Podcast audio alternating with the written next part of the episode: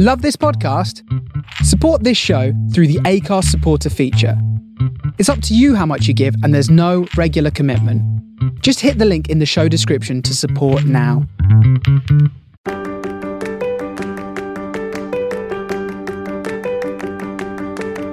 Welcome to Backstage With conversations with your favourite theatre actors and creatives.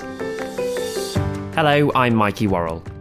My guest this week ran the Hackney Empire for a decade and put on its pantomimes for 22 years. When the pandemic took hold, Susie McKenna was over in New York, where her wife, the three time Olivier Award winning actress Sharon D. Clarke, was about to begin previews in the title role in Caroline or Change on Broadway. We recorded this conversation back in September while Susie was staying at her house in Spain, long before we knew there would be a second lockdown in England, delaying the reopening of theatres once again and hampering other efforts to put on shows. Here's my conversation with Susie McKenna. Do you have nice weather there today? Um, do you know what? It's just clouding over. It's going to rain like hell for the rest of the day, which is fine, to be honest. It's, it's a lovely excuse just to either sit and chill or sit and read scripts that I should have read a week ago. yeah, I, I do. I'm so British. I do quite like it when you're on holiday in, in Europe and you get a really wet day and you can just sit and read with the windows so open. lovely. And and we're right up in the hills, so we get very spectacular um, oh. storms. We get really. Oh, I love a storm. Oh, me too.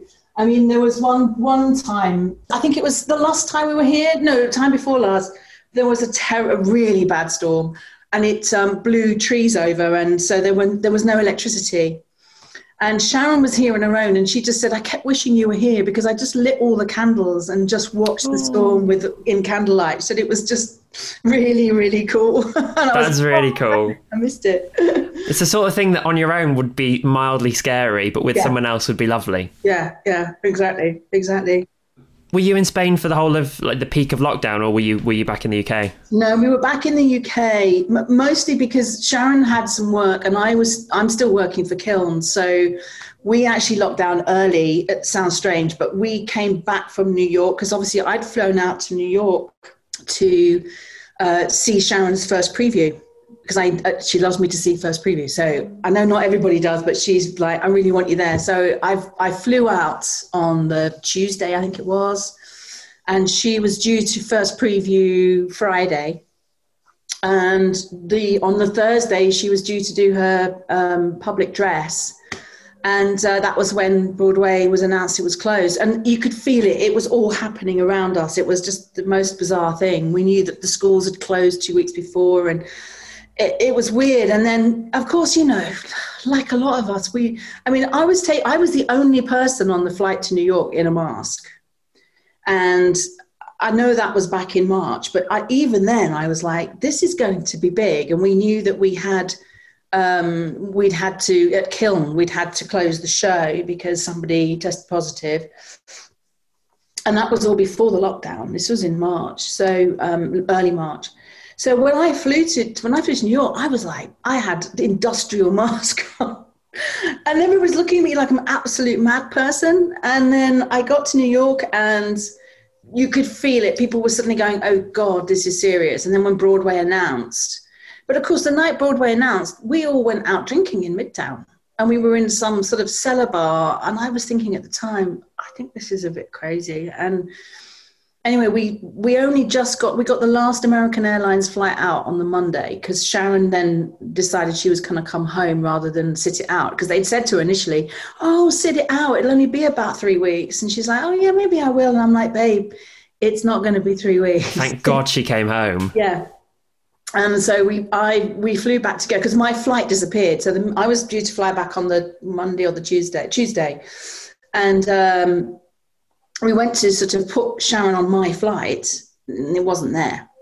So luckily, because Sharon was working with Roundabout, they were great. So they said, "Don't worry, American Airlines have some flights still going to the UK."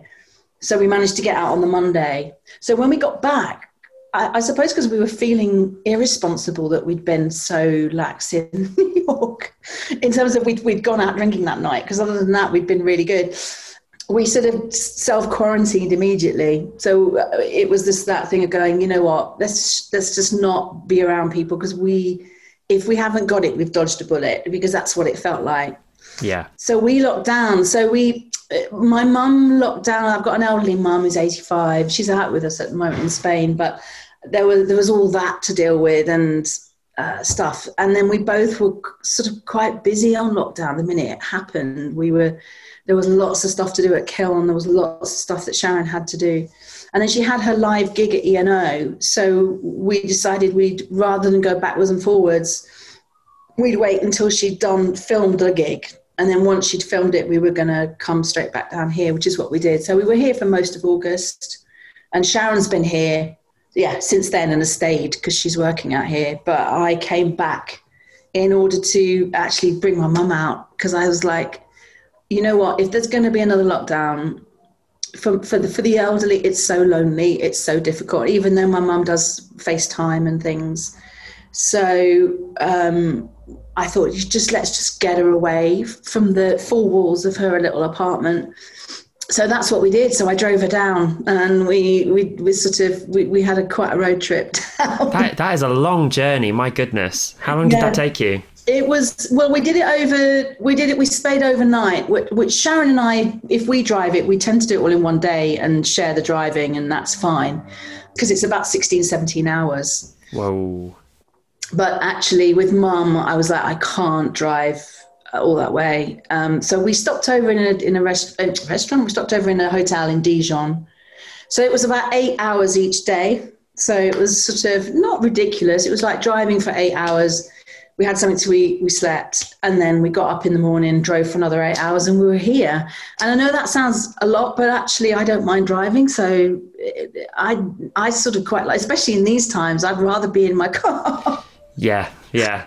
you know, we don't, we didn't, you know, on long, along the route on the motorway, and I was really concerned, you know, not for mum to be near anybody really. And so on the motorway, there are picnic areas, and I'm sure this time of year, or certainly earlier in August, they're packed, you know, there's nobody there. So you sort of stop off and you literally can sit and picnic on a picnic table, not see a soul, have a wee in the bushes, and then you're fine. yeah, I mean, we'd all choose the bushes over those French holes in the ground, wouldn't we? Without a doubt. And and I don't care if how many lorry drivers think they can see me. That's fine. I don't care. You know. it's so it's so interesting that you were in New York when when it shut down because I've spoken to lots of people who were in London, and the the, the general feeling here has been we did it too late.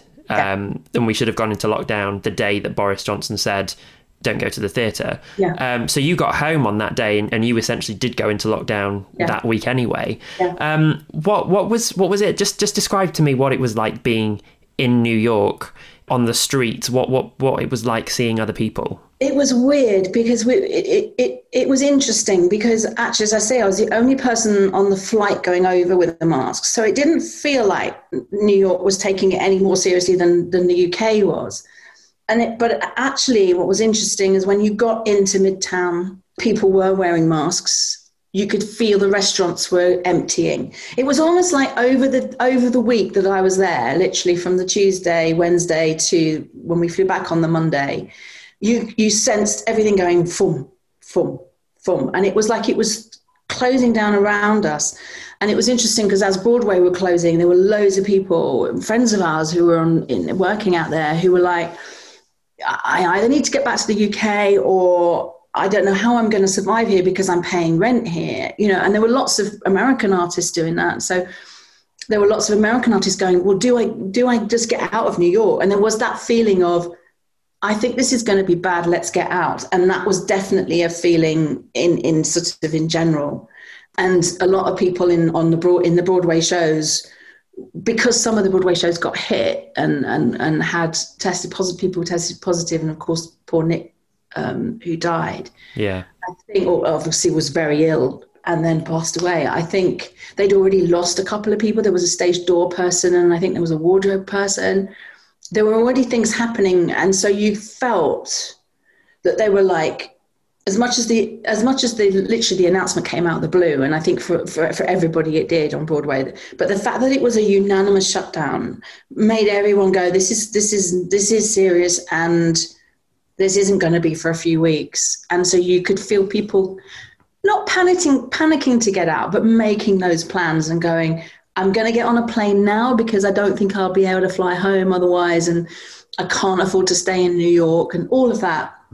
And even some New Yorkers, I mean, there's a, an actress who was in um, Caroline, mate of ours. She's like got a, a, you know a young son, and they're in a tiny flat in New York, and her husband teaches and stuff. And so, is this Casey? Yes, yes. So, so they basically, you know, they piled in the car and drove to um, drove to Canada and you could feel that feeling of like will the borders close? No one wants and also for us when they when when trump obviously banned europe and then didn't ban the uk uh, how ridiculous. It was like sharon was still going well maybe i'll stay and then you can come back out here. And i was like ah, you know what? And then literally 24 hours later the, the travel ban came and she said well I'm not staying here if you can't get out here. And I was like, no, babe, let's just go home.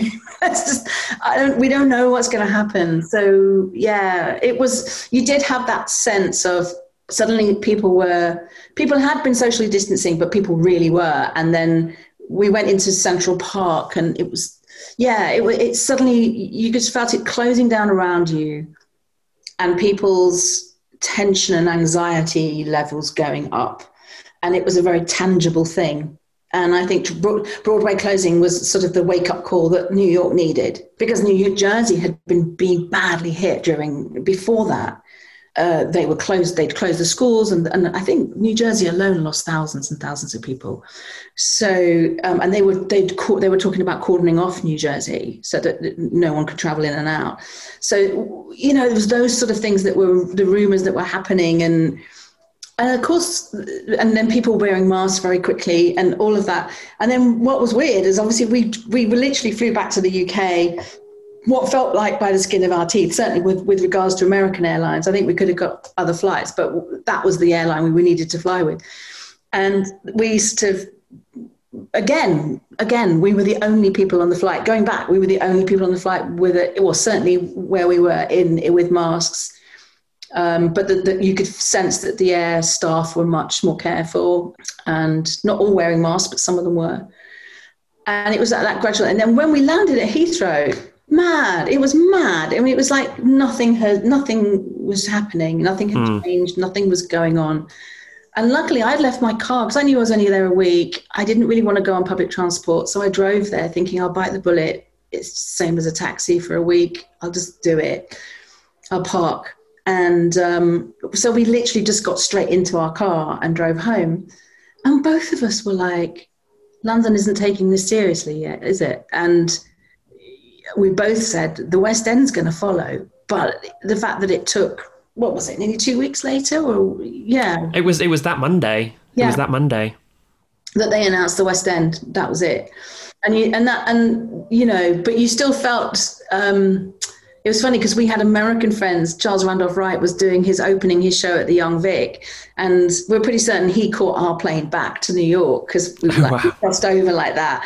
And he said, you know, he's like he couldn't believe it getting to New York because they didn't let them off the plane until they temperature checked them and they and that's all they could do at that point they didn't really have test tests yeah but they were testing temperatures and taking full details then that was what March the seventeenth, March the eighteenth, and March seventeenth, and um, you know we just swolled off the plane, could have got on the on the tube, you know, and that's still happening. So you just go, I don't know, I don't know. Gosh, crazy though, isn't it? It is. Crazy. Yeah, and it's hard. It's hard. It's hard. The longer it goes on, I think.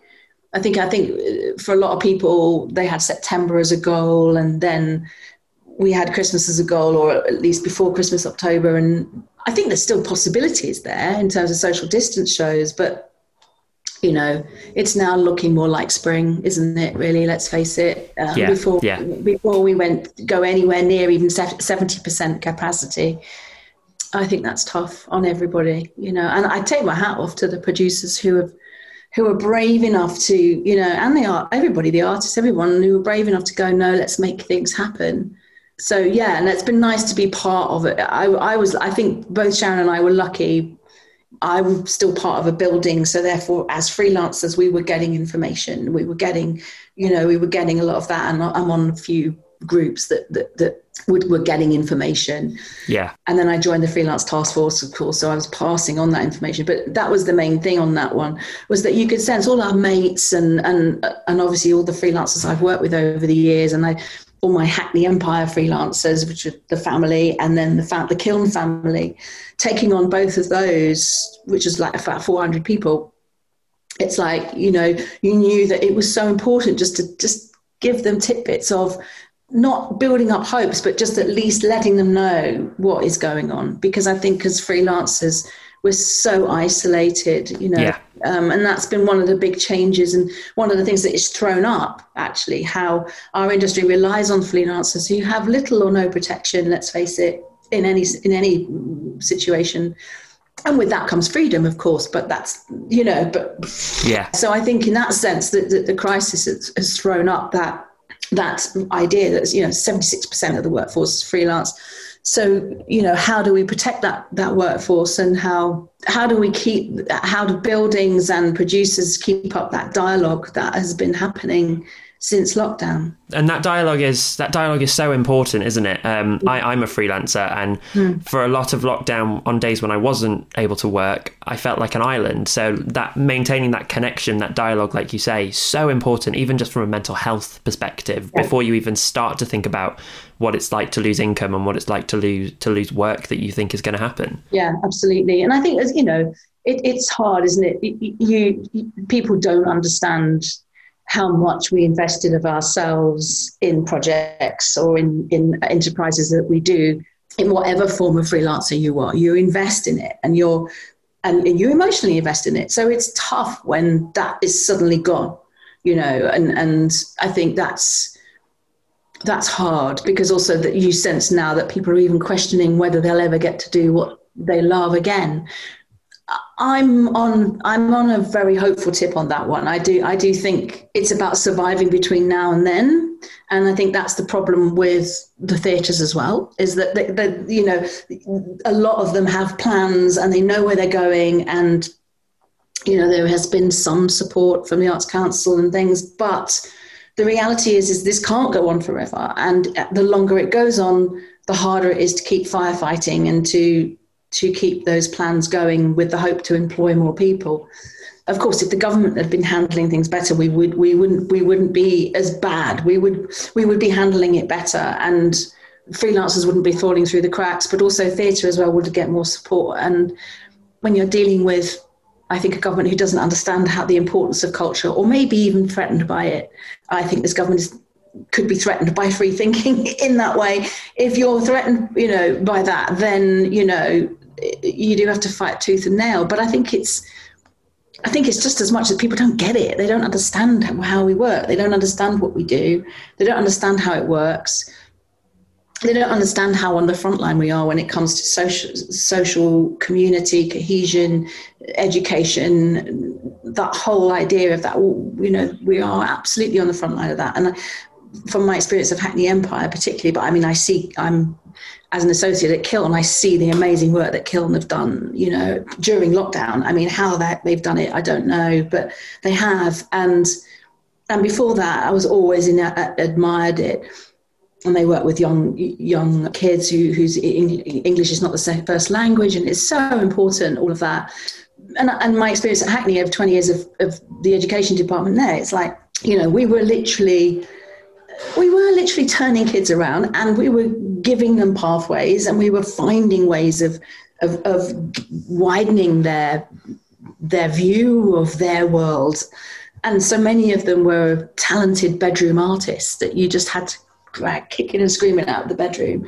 Um, some you didn't have to; they were right there. But others you were dragging, kicking, and screaming. But you know, and the, the government don't get that. They don't. They don't actually get that. Actually, that work is crucial when it comes to the development of a society in general, in terms of how we think about ourselves and other people. But I think it will be creative thinking that gets us out of this. And that's the problem. The government don't have many of those. So actually, if they were listening more in terms of that, about how how we might have to live with this virus until there's a vaccine, how does that work? And you look at the work that's being done in theatre right now by incredible production heads of production or other people and all of us thinking about well what can we make that might work financially. You know, what can how can we make it work so it's safe for everybody? And and how do we bring the audiences back? You know how do we give them the confidence? And that will be creative thinkers that find that those those things. Uh, when i mean that i don't mean just the artists. I mean you know creative thinking executive directors artistic directors production managers. They're, they're the people who will will we'll find the ways because we have to find we that's our job we we find those solutions and that's been you know that's been interesting to look into that um, and hopefully I've been developing something that may happen at Christmas. But you know, if it doesn't, it's okay. It can happen next year. But if there would be, if there's for me, the minute lockdown happened, I was just trying to think of ways I could just get some work for people. Really, just at Christmas, just like how can we do this? We're still trying to work it out, but I think you know, but it's the figures that need to add up more than yes, yeah you, you mentioned Christmas. Pantomimes have been a much discussed subject from the start of the pandemic. I think mm. they very quickly became the focus of of what will be the first thing to happen when theatres can reopen. And, and I think everyone thought, like you say, that that would be pantomimes at Christmas. Mm. That hasn't ended up being the case, despite a lot of mixed messaging about what is safe to reopen, when it is safe to reopen, and what isn't pantomime has been such a significant part of your career, and I suspect that's what you're saying that you've been working on for this Christmas or potentially next Christmas. Mm-hmm. How do you see the implications on pantomime specifically in the future? I think the one thing that's proven in terms of that is how important pantomime is. And I think there was a lot of and I'm counting this within the industry as well. But there was a lot of snobbery about pantomime, and and and even in terms of some theatres, attitudes towards it was well, oh, it's it, that's the moneymaker, and and then we can just get on and do what we want. And you know, for years it's been you know the the famous book, you know, putting on panto to pay for Pinter. You know, that's the reality. Pantomime underpins often artistic visions that go out of outside of that and is often a third if not more of the income of any theatre that it's in. So I think that the one positive thing on that is, and I hope people don't forget it, is how important that is, and and actually how important it is for in terms of uh, particularly in the last 10 years but before that as well but with austerity and the cuts to local the, the, local authority cuts to, to culture because they had to because they literally were starved of money by the government the austerity measures theatres have been firefighting and looking at every way of eking out some sort of income from their buildings and, and, and all of that. So therefore, a pantomime became even more important because suddenly you know that income was was being wasn't being matched anymore by by maybe even local authorities. So i think in that sense it has to be taken seriously. You know i find it absolutely hysterical that the national theatre are doing panto but, but I'll, I'll, I'll go i will move along on that one because so well known for it. Um, but actually i think um, you know uh, people might understand now that it makes money and actually, under, but it, it, it's not the cash cow. It needs to be nurtured and invested in. And that was always been a frustration is that you, you know, it's about you invest in that that wonderful thing that underpins everything else you do. And if that means you have to, you know, pour some money into it so that it, it keeps up its standards and it keeps do, do you know what I mean? And, and, and yeah. that, that's it. It's not about underinvestment or bleeding it dry. It's got to be something that's that's that's improved upon and and, and, and can grow. Content is king. Yes, and if you're going to if you're going to have pantomime go into the 21st century, as as I hope you know Hackney Empire is trying to do was was was was bringing it into this this century and and it being relevant and it being something that the whole family can enjoy. It has to have that balance. The kids have to have a good time too, and and actually pantomime has the power to to bring those communities together. And, and the whole thing of community cohesion i think the future of pantomime is that, that the writers of pantomime need to be thinking about that when they actually write the pantomimes now in the terms of it's important that we bring that we bring moral morals to to it. That's what fairy stories are for. Okay some of those morals are, are way out of date now. So then well, let's find the new ones. Let's find ways of writing them so that they they mean something a little bit more. And that doesn't that doesn't take away from the campness and the glitter and the da da da. It just means you just try that a bit harder to just, you know, because I think that's that's what will make it more relevant rather than it just being let's put on a panto and make a few bob.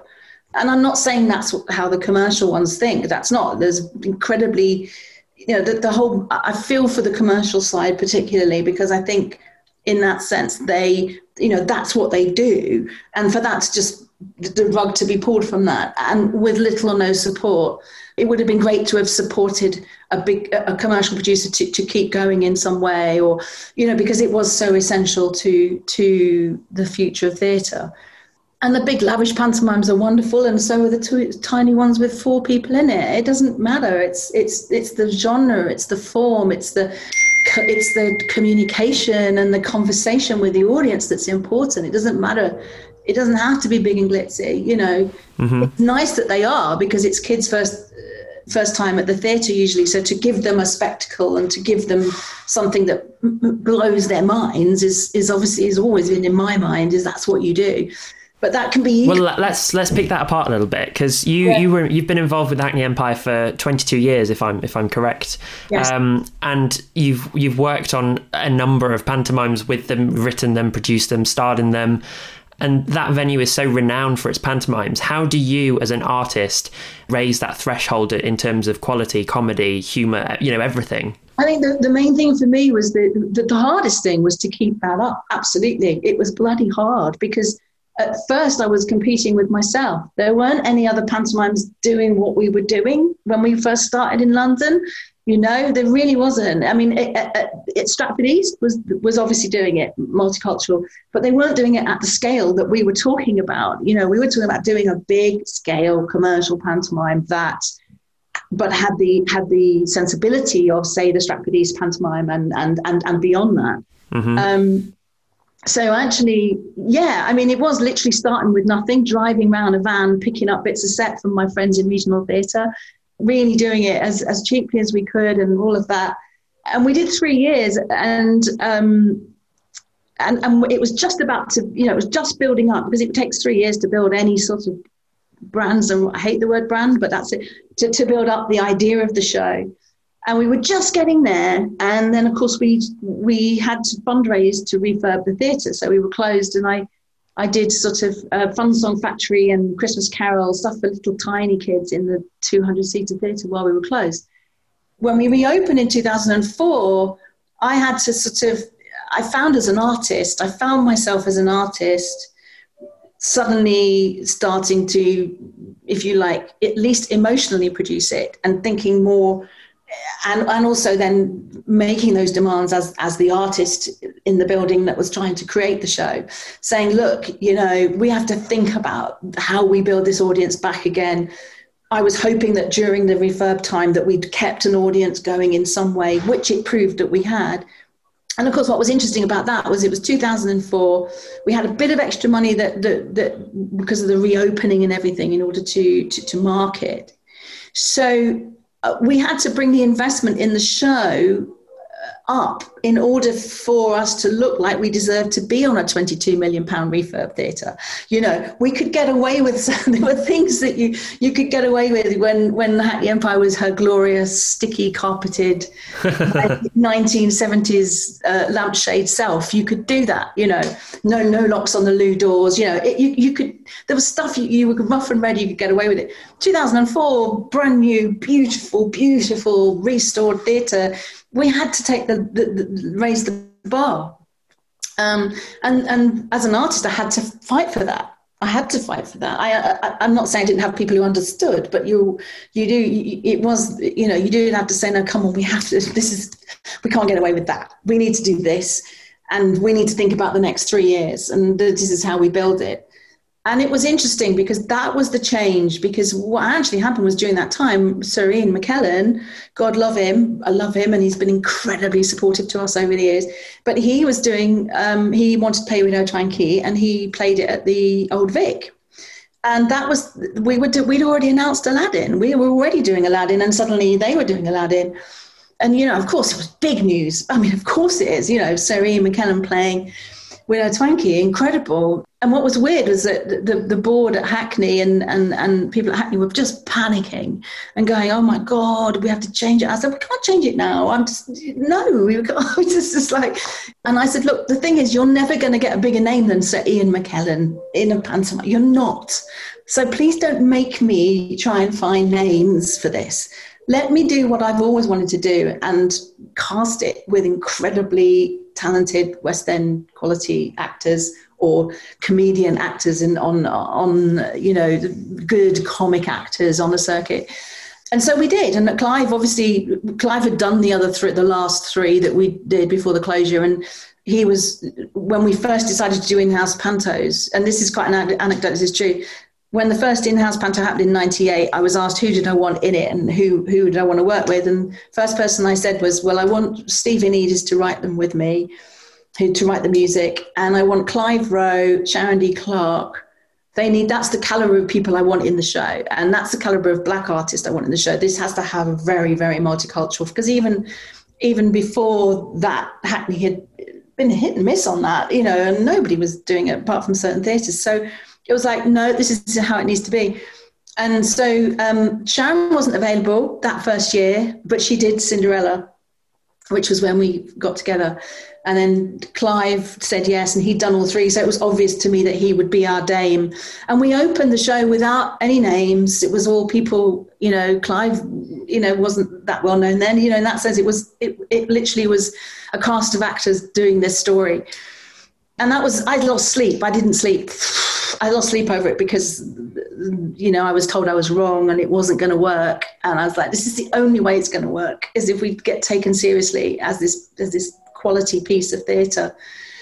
And before that, we'd, we'd get time out, maybe maybe stand the standard time out. That was sort of it. Maybe the locals come and see and review us. But of course, because Sir Ian was playing Damon in the same title, all the big broadsheets needed something to compare it to because they'd not had pantomime in the centre of London for years since the Palladium were doing them.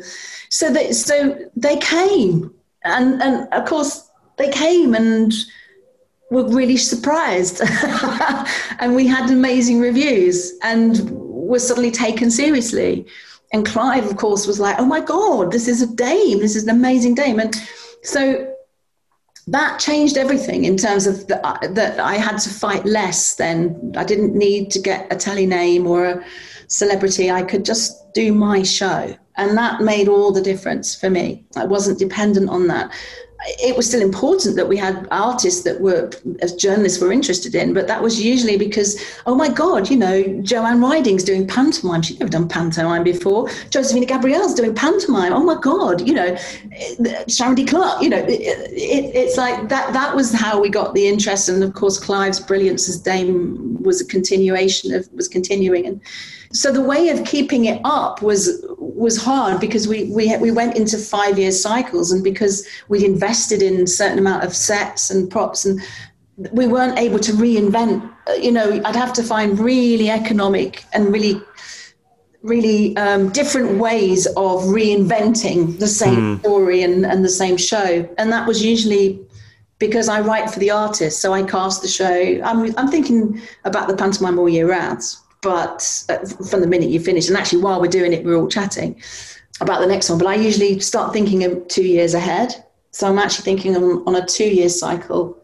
So even so, I'm sort of always got two shows in my head, and that's how we did the 20 years, 21 years, and kept that going really. And it was the, the thing was that I had to persuade and beg and cajole people to let me take risk. When we got Scott Brooker, Brooker, the creature maker, on board, you know, it was how far can we push that and work with him. And yeah, I, I, I, suppose for myself, I had to keep it fresh. And then, of course, you know, the, sort of 10 years, after about 10 years, suddenly the lyric Hammersmith, who very flatteringly came and asked me, How do we do this? so, Steve and I were chatting to them about how we did it, you know, and how we make a brand and how it needs to have its own identity and very local, but London and all of that. You suddenly had a few more people doing it, so the rivalry helps could push you. But for me, I was always competing with myself. How can I do that story in a different way? Yeah. How can I maybe bring in an issue that is on people's minds? I like the shows to be like a reflection of the year politically.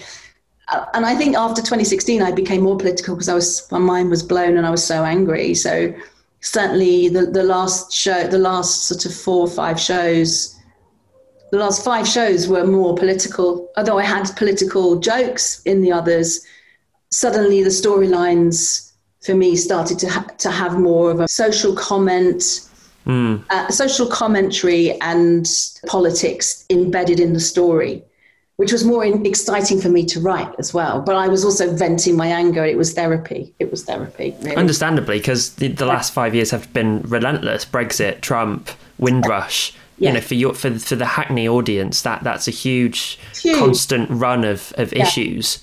Yeah. The, the language that you've just been using to talk about in terms of pantomime, your time at the Hackney Empire, mm. cajoling and pushing and fighting, mm. I feel like your whole association with that theatre, it, it's sort of been that uphill struggle. And not that you don't obviously have a huge amount of affection for, for that time, but um, the, the theatre obviously had um, some financial struggles in, in the last 10 years as well. And yeah. I'm really interested to know how, I mean, you said you, you hadn't been sleeping, but no. what, what was it like feeling like you had the survival of, of a venue that size on your shoulders? I think it's interesting because I thought about it a lot more recently because of obviously the problems that have been happening. And obviously, I've left Hackney now, so it's not on my shoulders. But uh, being part of Kiln Theatre and having those conversations, and indeed the freelance task force here, you know, but also being in meetings and hearing you know, good friends who are running theatres talking about their problems and how how difficult it's been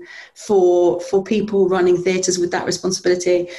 Uh, it, it actually brought it all back, and it had always been a battle at Hackney, and Hackney's always been that sort of theatre, you know, and and and that's the, that's part of her joy, but it's also a nightmare. It, she's been heavily underfunded for years, and it's incredible that the staff there, the people who work there, are incredibly passionate about Hackney Empire, and that's and her audience because her audience is Hackney Empire, and and I think the pantomime helped sort of cement that as a London-wide thing, and then we could build it out. When I took over, I mean, I went through two closures. Well, we went through the the refurb closure and then another moment where it was really icky, uh, which no one really knows about. And then in 2008 9, of course, the closure happened. And that was performing was my first love. And the, to make the decision to give up performing in order to take over that theatre was not a light one I took lightly, but I knew that was the case. I knew it would have to be. It'd have something it would have to give, if, if only for a short while. And I was thinking three years, and I sort of help it go and then sort of bow out gracefully. And of course, seven years later, I'm still having the same battles. And if I'm honest, that was that was the hardest thing. Was the the responsibility uh, of everybody else on your shoulders was hard. And I also feel that very strongly that theatre boards are often not engaged enough to understand what that means. Some are incredible, and I can big up the Kiln one because during lockdown it's extraordinary.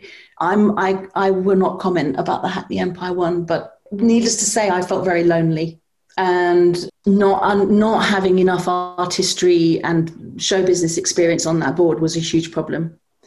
Yes, that was hard, and I relied a lot on incredible staff who were supportive, and we were very much a team trying to to bring her through. But there were yeah, there were battles. There were battles that were needless as well, and things like that. So, yeah, I think um, you were always firefighting in some way. But that never, that, interesting enough, that never really reflected once I was when I whenever I was working in the actual theatre and it is always that thing of you take it over uh, as an artistic director and you, you suddenly realize that your work is less creative in some respects or it's a different aspect of using your creativity. Drinking warm wine and talking money and, and trying to get people to give you some. But also my solace was getting into the theatre and doing a show. And then you could actually yes you wouldn't have a lunch break. You know I mean, it was it was interesting. The first the first year after i left running Hackney Empire, and I continued to do the pantomime until last year, was the first year I actually sat down and had lunch with the company and could sit in the green room at a lunchtime in rehearsal and and be and just have that social side.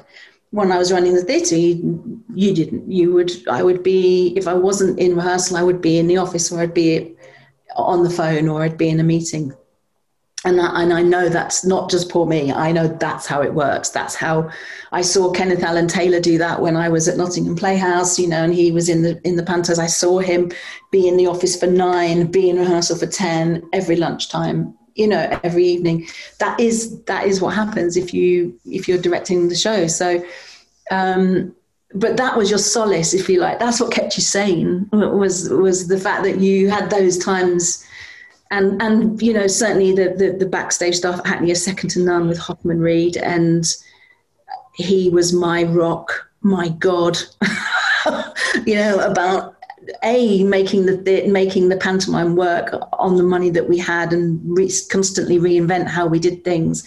And that goes for the whole team. You know i had people stay you know there were people that had stayed with us. My company manager vanessa sutherland was with me 20 years 22 years and probably is still going to do the is still working on the pantomime now without me so yeah i hope that it does sort of carry on in that way it was a family a just very dysfunctional. I mean, it's a very dysfunctional family, but we were, we were an incredible family, and we did make it work. But the I was I was very grateful that during lockdown I didn't have that responsibility. I still found myself thinking like that, and during the first freelance task force. I found myself over getting sort of getting really bogged down with it and trying to sort of sort things and and not being very good at that. And I was finding it frustrating. And Sharon was like, you got to stop that because this is bringing all of that that work and some of that horrible times back to you. And it took us you know three it wasn't until 2012 really that i don't think i drew breath or slept very well. So it was it was a good two years two and a half years of of that sort of firefighting. And then 2012 was a different sort. We did seven shows in order to be part of the cultural olympiad. And so suddenly you're working like a mad thing. So yeah, I think um, I was grateful that it wasn't I wasn't my responsibility, and I hopefully I helped in some ways. But for my own mental health, actually, had to sort of not put myself back in that place again. And I, and I, you know, I will be absolutely honest. I think when I when I left Hackney, I was burnt out, and and mm.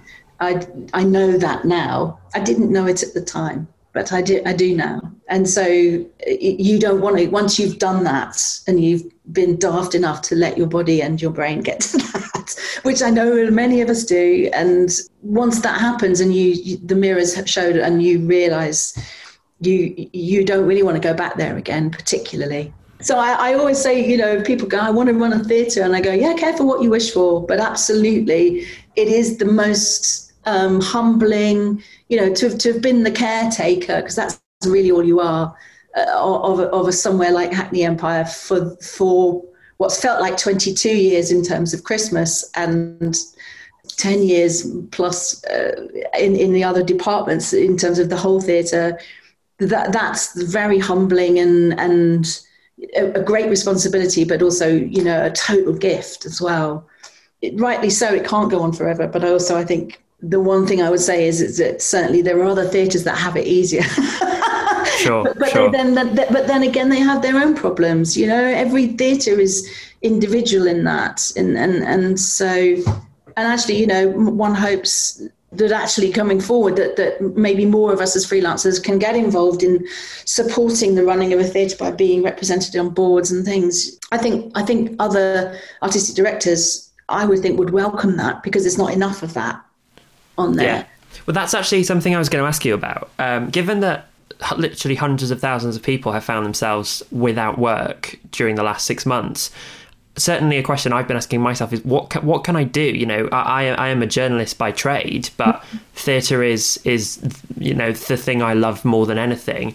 And specifically in the last couple of weeks, I've been thinking, you know, what can people do, in your opinion, to, to get involved, to volunteer, to, to help? What, is there anything people can do at the moment? I think, so, yeah, I mean, definitely there are. I mean, I would say on, on I, I think there were two things on that. Good, good friends of mine who've been in this business 30 years are going, I don't know what else I can do. What can I do in terms of for the future or whatever? But just putting that aside for a second, I think in terms of now and in terms of support, is look at um, freelancers make theatre work online on their website um, and also on Twitter and on Insta. Um, volunteer for them if you can. Um, the freelance task force has been wound up now. That was a paid uh, sort of group of people, but a lot of them are continuing. So I'm still involved in that. So obviously the, the, the website for the freelance, so freelance task force website, Twitter, and there's a lot of information going on there over the next few weeks of a lot of the work that was done in the in the 13 weeks it was going. But then there's also um, freelancers make theatre work, who I thought were incredibly successful at being a public face of freelance workers. They're now um, continuing, and but there is there are a small group, and it's a massive task they're taking on. But they're doing labs. They're looking at freelance labs with theatres. So anybody that wants to help, get on there, and there are lists of ways in which you can mostly write to your MP, especially if they're a Conservative MP. Uh, mobilize um, local authorities, talk to your local authorities about how the importance of your local theatre is. There's a great campaign called the Public Campaign for the Arts. Join that campaign. It's that specific to get people who are not necessarily working in the arts, but people who who patronize the arts and who love coming to the theatre or whatever that's getting them to mobilize so that they can then say to the to the government how important culture is to them to their children to their children's children. And that only if conservative MPs are seeing that their constituencies are going you're not doing enough or can you help? or do you know what I mean? Then the message might come through it's also worth contacting the local, you know, if you're not attached to a theatre and you maybe there's a theatre that hasn't you've worked at that hasn't contacted you well get in contact with them and go you know are you talking to freelancers about the situation? If you are can i go on your can i go on your mailing list? Um, so there were lots of people that suddenly went on my mailing list because they saw i was doing something on twitter and they were like what are you doing? And i was like well you know, um, another another um, email on my list of however many it was that I was keeping in touch with. That's not that's not a problem.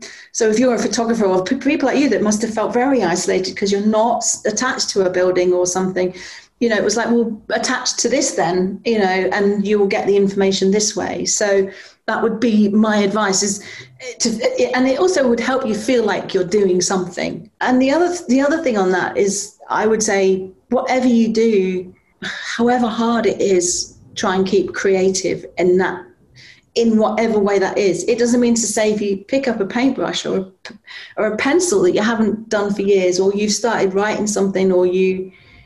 And I know not everybody can do that, but actually there are there are other ways. There, you know, maybe you could start a youth group near you for theatre, and maybe there's ways of thinking outside the box of what we can do online here and and you know maybe going to the theatre and offering up your services not necessarily for free but sort of find something that actually is has a value to it and see if you can get someone to pay you to do that side of you know think about what experience you have. It's also about transference of skills you know where do i my love is theatre yeah but actually where can i transfer those skills and still keep creative doing that. And I, and I know that sounds easier than it sounds, but I think we're we're very even in our industry. It's all right for me. I write and I do this, and like, yeah, I'm very lucky. But I, but I did. I only did it because I told myself I could do it. You know, I, I didn't really start writing until I was thirty. So. And I'm, I'm, I'm still, you know, I'm, I'm going to go to film school. I'm going to do something. I'm going to learn something new because I think that's this is the t- when have I ever had time to do that? You know, don't, I, I think to keep keep your keep your soul going, try and find ways of being creative or in interacting creatively in some way with thing with what you're doing, what your love and your passion is. But don't feel bogged down that that's the only pathway. There has to be other ways of doing it and, and monetizing that if you can. Uh, but certainly, we need more voices when it comes to freelancers. We need more people saying, you know, this is we are the forgotten. And look up, look at excluded as well. There's that's excluded is actually for freelance workers and self-employed across across the whole employment sector. But there's some really good action points on their website as well that you could do and even take a petition around to your to your local neighbours and your local theatre and and get them to understand what it means because everybody's so hard. We're all bogged down with our own problems, and that's fair enough. but actually, suddenly, when you say, "Well, you might lose this theatre," oh, we don't want to lose the theatre. They may never have gone to it, but you know, well, we don't want to lose our theatre. You know, it's it's that. You know, it's it's finding ways to communicate what a precipice we're all on. I suppose. Yeah. Yeah. The fact that you you know you've built up this this huge career of of, of performing and then moving into somewhere like the, the Hackney Empire and then transferring over over to Kiln. Networking is such a huge thing, and at the moment, obviously, it's it's a difficult thing to do. Mm. But how important do you think it is to to get to a certain level within the industry? I don't know. If I'm honest, I didn't have any ambitions to run a theatre. I didn't have ambitions to write for the theatre. I mean, I started as a dancer. I came into the business, I trained as a dancer. My parents were in variety, so they always saw me as a singer and a dancer. And I only really did acting at school or, or amateur dramatic level. And, and, and so I, I, I really did fall into things. And I, I, and I did get into drama school, but I deferred my entry a year and then and then got into hair and so didn't go to drama school, which was not necessarily I wouldn't recommend that because Oh really? well it was a hard it was the hard route. But at the same time I, I would recommend it because I, I learned so much. I mean, I don't think what I'm saying is one isn't right, one isn't wrong. But yeah. then again, I think certainly not having the opportunity to to to just be an artist for three years like you can at drama school is a is a is a luxury that those of us who came straight into the industry never really had. And I think that's why when I started writing, well, it was also when I, when I first started working with young people at Hackney Empire, I wanted them to consider themselves as artists the minute they walked in the door. We would call it the artist development program, but they were already artists. They weren't wannabe artists. Whereas when you train as a dancer, you don't really call yourself a dancer. You're training to dance. You're told that you're not a dancer yet. You're not good enough yet. You do you know what I mean? And mm. so your sense of self as an artist is is warped. Uh, you become more like a soldier in some ways sometimes, and then you can find ways of expressing yourself. So I always wanted our kids at Hackney to our young artists at Hackney to, to, to be writing and creating their own work because the minute you create your own work, there's there's such a difference in how you view yourself as an artist as well. Not everybody can, but actually to collaborate with artists who are is equally as important and bringing what you can to the table. So I, I think in terms of how it, how important it is to have status, I don't think it's that important. I think the more important thing is that you on your journey whilst you're working in the industry, make sure that you take note of who inspires you, what inspires you. We all we all have a good time in a West End show for two years, and we might look. At, You know, there, there may be ways of sort of going. Oh well, uh, you know, that's my job. I go from one musical to the other, or I go this. There are ways of looking at that and thinking and looking at what other people are doing within that, and understanding the industry as a whole.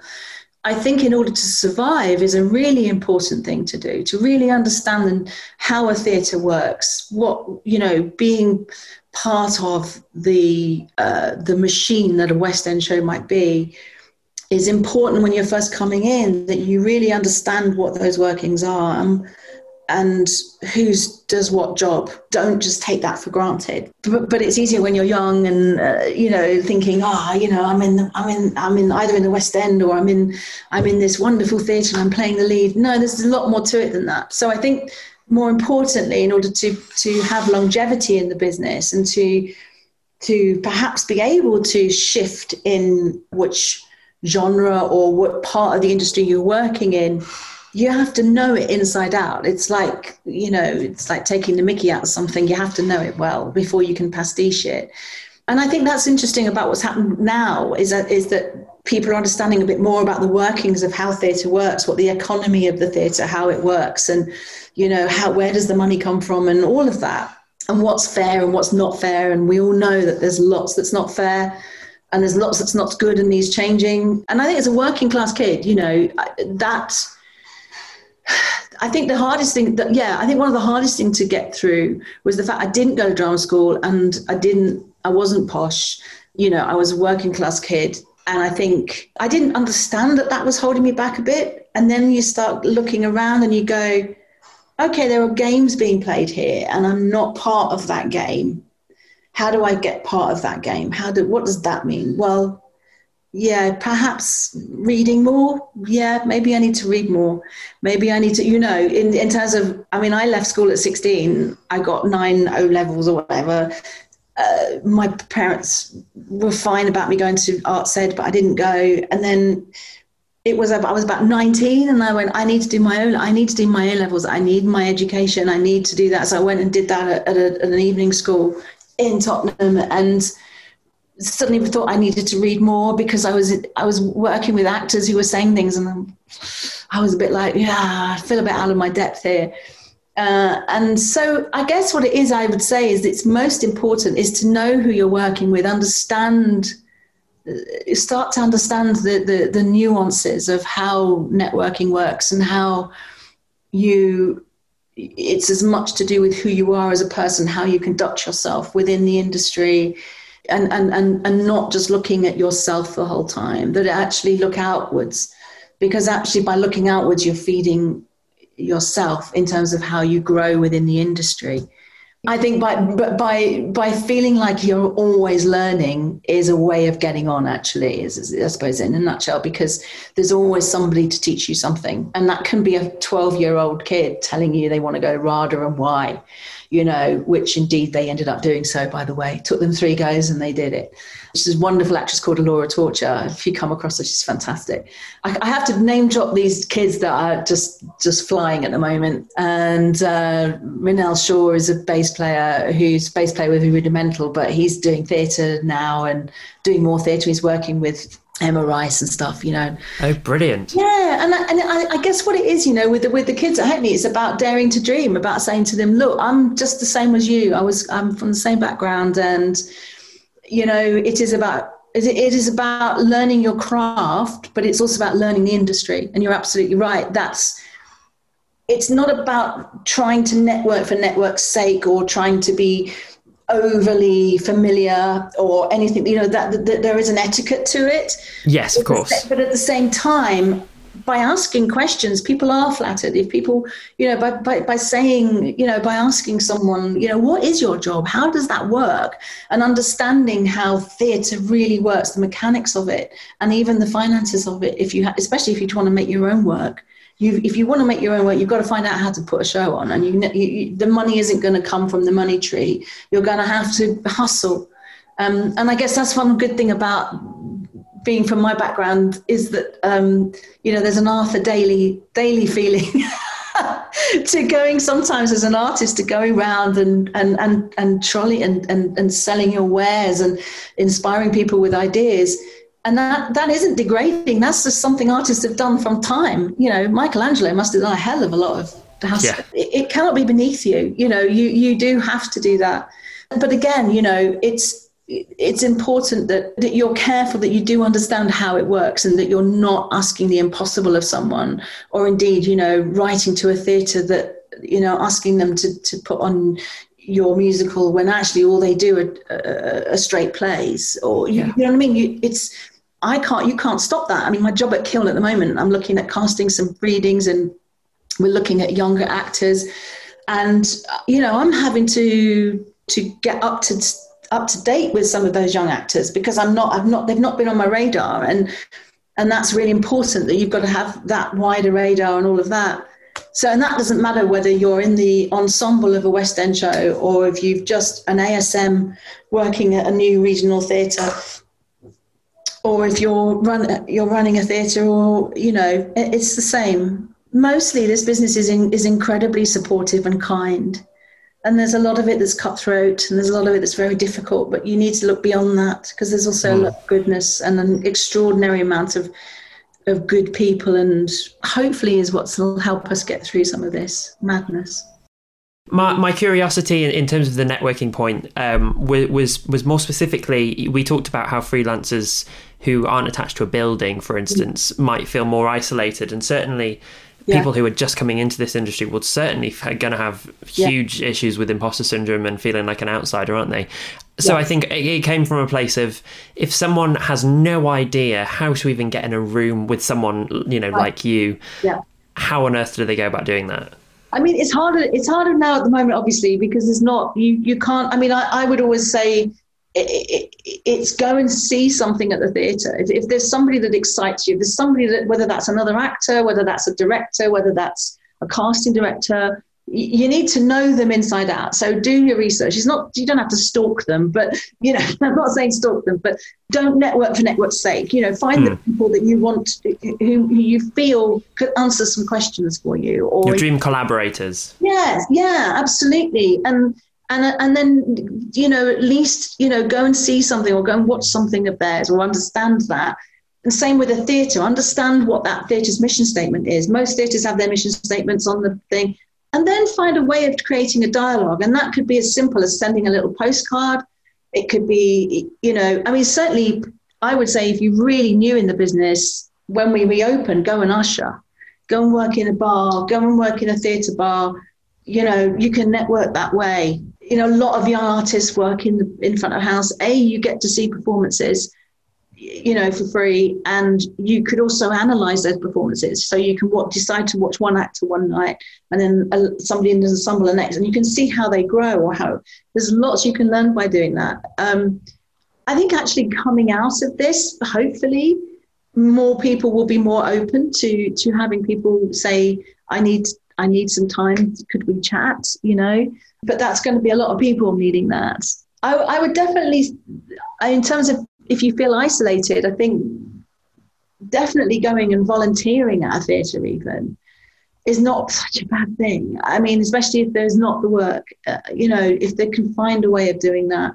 A lot of theatres are doing um, out to curricular stuff like food banks and uh, helping in other ways. And there may be ways that sort of young freelancers could get involved with that and certainly I did a lot of going to see shows and hanging around in the bar afterwards. I did an awful lot of that when I first, especially when I was trying to be an actor, because it was I was trying to reinvent myself from being a singer, a dancer in the ensemble, and then singer dancer, and then trying to get a job as in a, in a straight play. I was sort of I literally did. I networked in that way by going to see theatres and then particularly regional theatres, obviously, where the the the, uh, the cast don't go home. So you know they're not going home to London, so they tend to stay in the bar a bit more than they would in London. And I'd hang around the bar and I'd start chatting and talk about the play.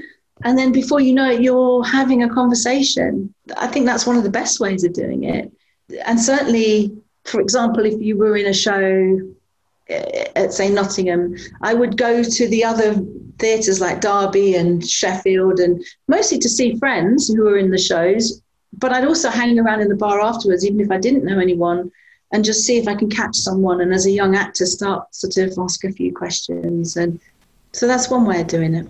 Yeah, that's definitely. really, really good advice given the situation we are in, uh, especially at the moment, we had the recent announcement that, that Nica Burns is going to reopen her NIMAX theatres. Mm-hmm. Andrew Lloyd Webber is doing absolutely everything he possibly can.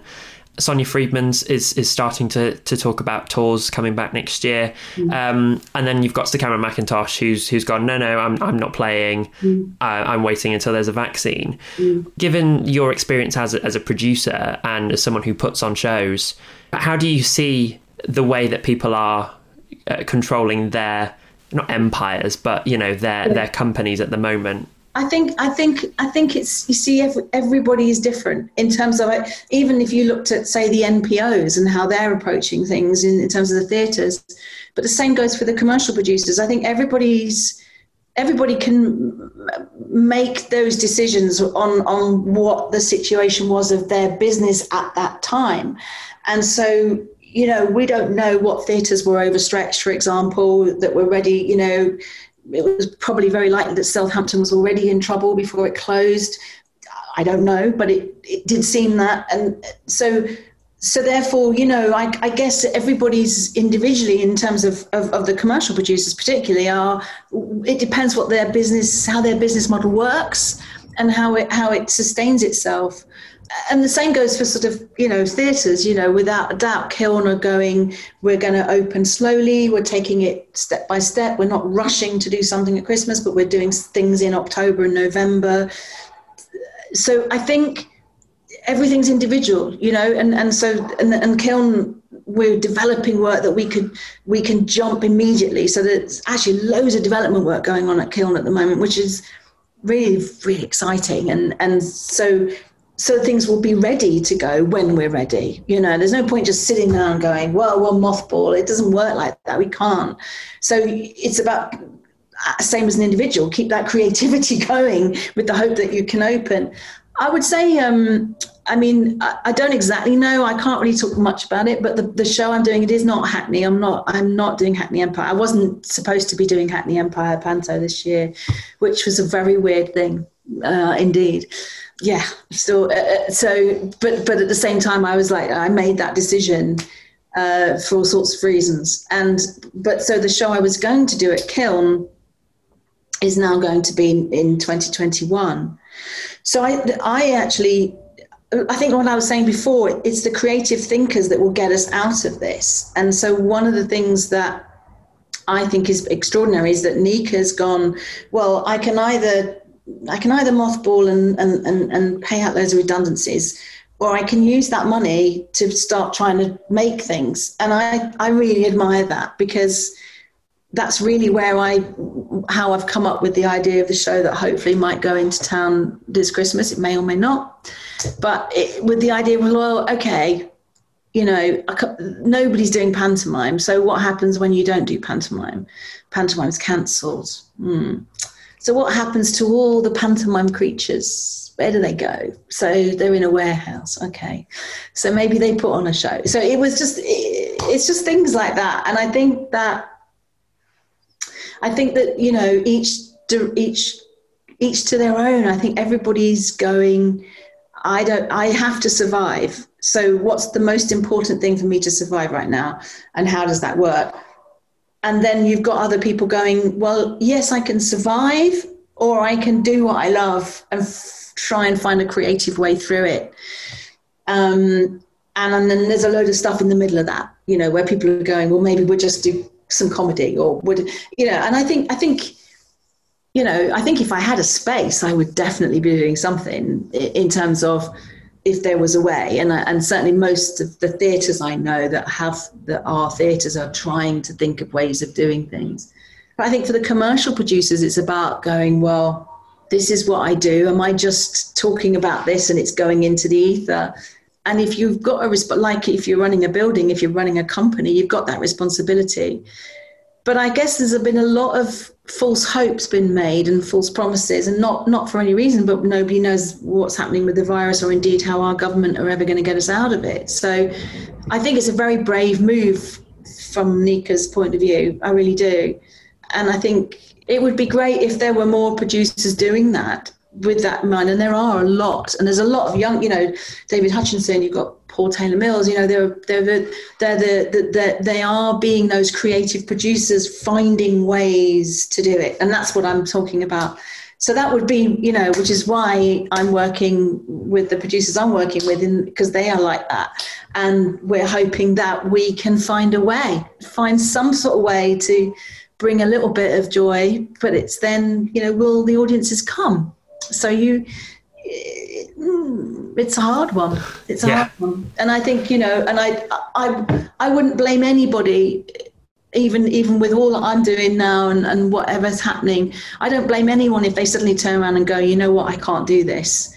You know, I don't think there should be any repercussions in that way as long as it's handled reasonably, because it's so uncertain. Hmm.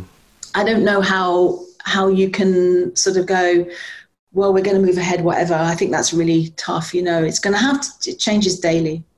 So I think, yes, a bit of creativity, creative producing is what's needed. And it's interesting to see who's stepping up and who isn't. Yeah. And then would, you know, be interesting to see as we move forward and as it goes on longer, people are going to have to start thinking that way, you know.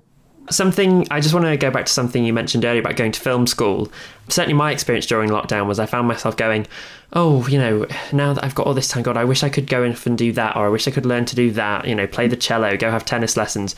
Is that something? Was that something that was on your list? Go to film school during lockdown, and, and have there been things that occurred to you that you're now pursuing? Well, learning Spanish is the main thing because basically Sharon and I we were trying to learn Spanish, and we've been trying to learn it for a few years now getting reasonably good and then it all goes to pot because you get too busy and yeah so we've been much more uh, lockdown was one of the things that we were like this this is no excuse now. We have to be able to talk to people properly.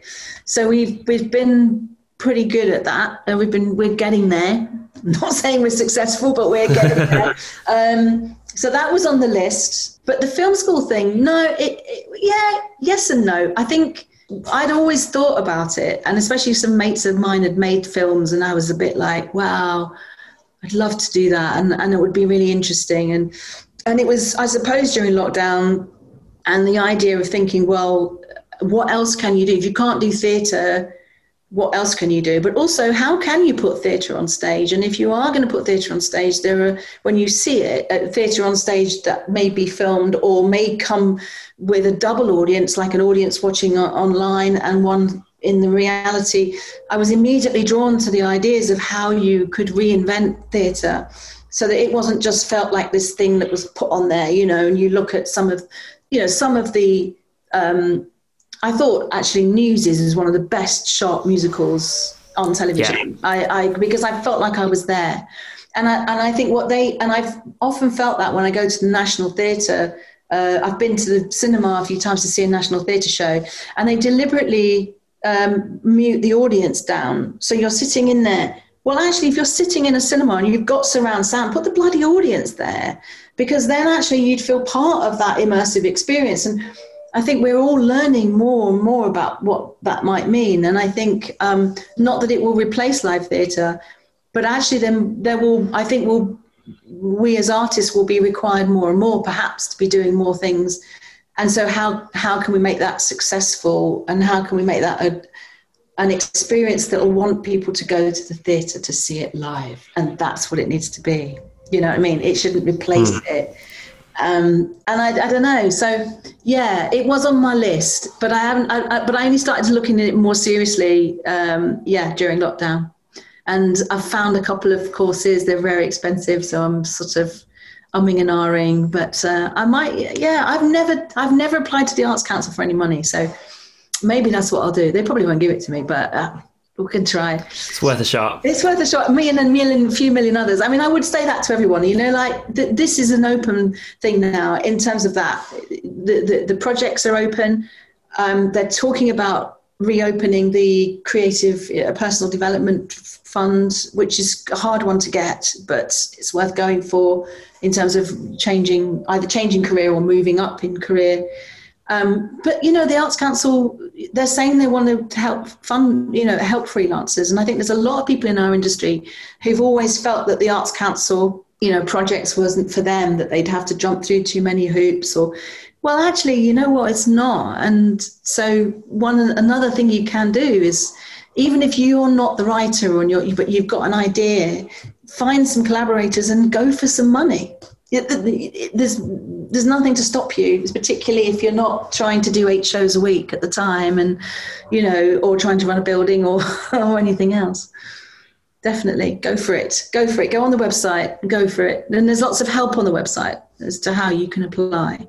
Mm-hmm. Um, and there's you know BFI have got some really good things out as well um, in terms of making things. So there are funds out there um, to find ways of creating, making work.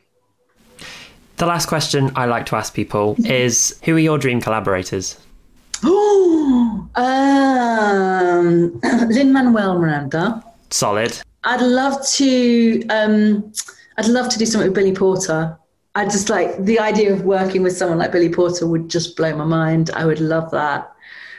Gosh, that's two Americans. That's terrible, isn't it? Uh, let me think. British, British. But they, uh, they came straight away, which is which never happened. So yeah. Oh, okay. British wise, uh, I mean, I really like. Uh, there's a there's a company there's a company called Told by an Idiot. I love their stuff.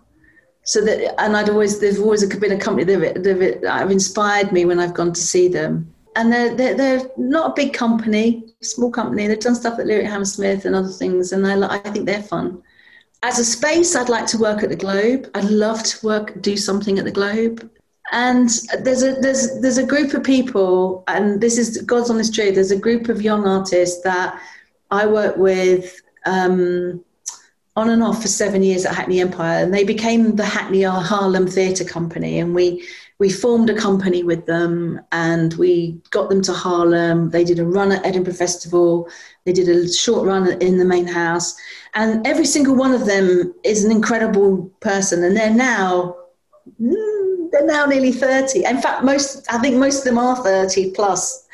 And they've all developed in so many different ways. Um, and there would be some for me to go back into a room with them as they are as artists now um, would be really exciting because they were doing they were doing Hamilton before Hamilton had even been thought of in terms of what the way they were writing and the way yeah. that they were they would they weren't precious about musical theatre. They were just writing, yeah. telling story, and they've all gone in different directions. Some of some are, uh, in fact, about three of them work in television as producers now, young producers, and um, as I say, one of them's with Rudimental, and others are recording artists. And there's just something about going back with those uh, 16 young well they're not young people anymore. 16 now established artists and go what could we make now? What what what you know?